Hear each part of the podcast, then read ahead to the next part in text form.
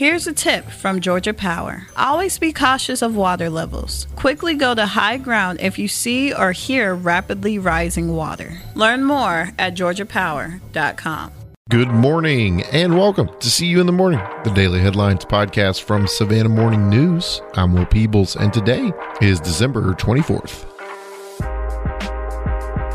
See You in the Morning is a production of Savannah Morning News and Savannah Now dot com, and you can find this show, as well as tons of other local content, at Savannah Now dot com.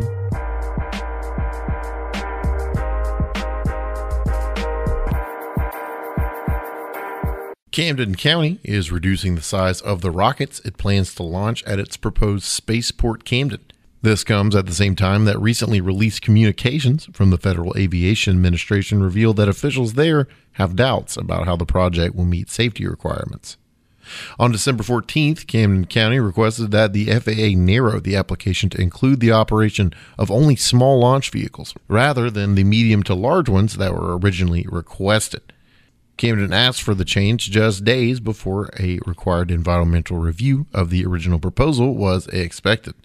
The move is not a setback, Administrator Steve Howard said in a December nineteenth press release.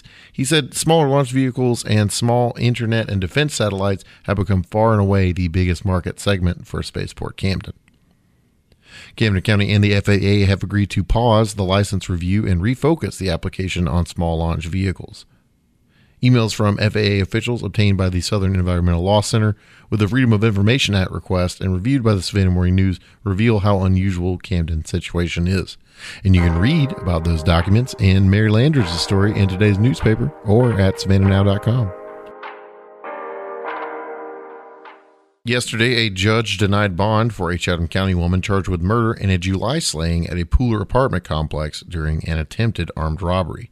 Nicole Elizabeth Yandro posed a significant risk of flight or failing to appear in court, as well as a significant threat or danger to any person, community, or property in the community. Chatham County Superior Court Judge Benjamin Karpf ruled in denying bond. Earlier Monday, Karpf took the bond request under advisement, citing it was a very violent and deadly act.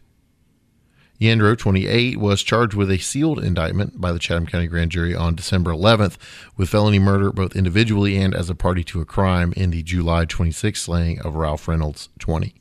The indictment was unsealed last week after Yandro voluntarily surrendered at the Chatham County Jail, where she remains. The indictment also charged Yandro with criminal attempt to commit armed robbery by, quote, securing the victim's presence at a location and producing a firearm with intent to remove property.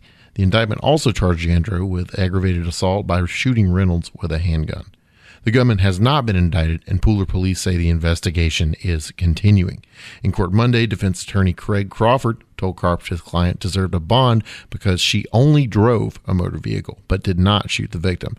Crawford also argued that when she learned of the warrant against her, she surrendered to the Chatham County Jail. Jan Scutch has this one, and you can find it in today's newspaper or at Savannah Now dot com.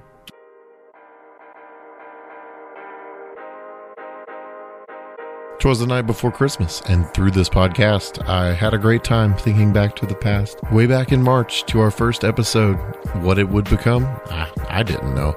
As a quick daily hit for folks looking for news, and thanks for the choice, because we know you do choose to listen to us, and that is quite heartwarming.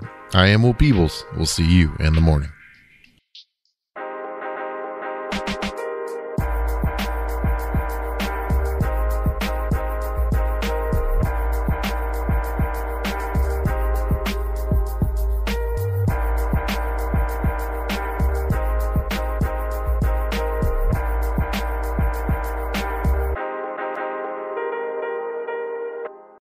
Here's a tip from our friends at Georgia Power. Never make your own electrical repairs to Georgia Power equipment. Let our crews do the dangerous work for you. Call Georgia Power at eight eight eight, eight nine one, zero nine three eight to schedule a repair.